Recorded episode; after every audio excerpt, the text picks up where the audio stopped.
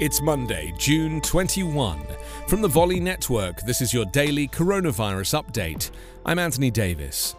The US sent 2.5 million doses of the Moderna COVID 19 vaccine to Taiwan on Sunday, tripling an earlier pledge in a donation with both public health and geopolitical meaning.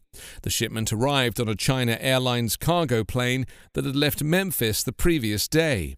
Health Minister Chen Shih-chung and Brent Christensen, the top US official in Taiwan, were among those who welcomed the plane on the tarmac at the airport outside the capital, Taipei. Chen said that America was showing its friendship as Taiwan faces its most severe outbreak. Taiwan, which has been relatively unscathed by the virus, has been caught off guard by a surge in new cases since May and is now scrambling to get vaccines. The COVID 19 death toll on the island of 24 million people has jumped to 549 from only about a dozen prior to the outbreak.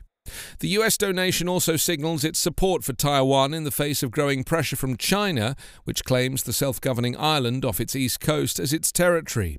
The US promised 750,000 vaccine doses for Taiwan earlier this month, sending Senator Tammy Duckworth and two of her Senate colleagues to the island aboard a military transport plane to make the announcement. Taiwan has ordered over 5 million doses directly from Moderna, but so far received only 390,000, including a second shipment that arrived on Friday.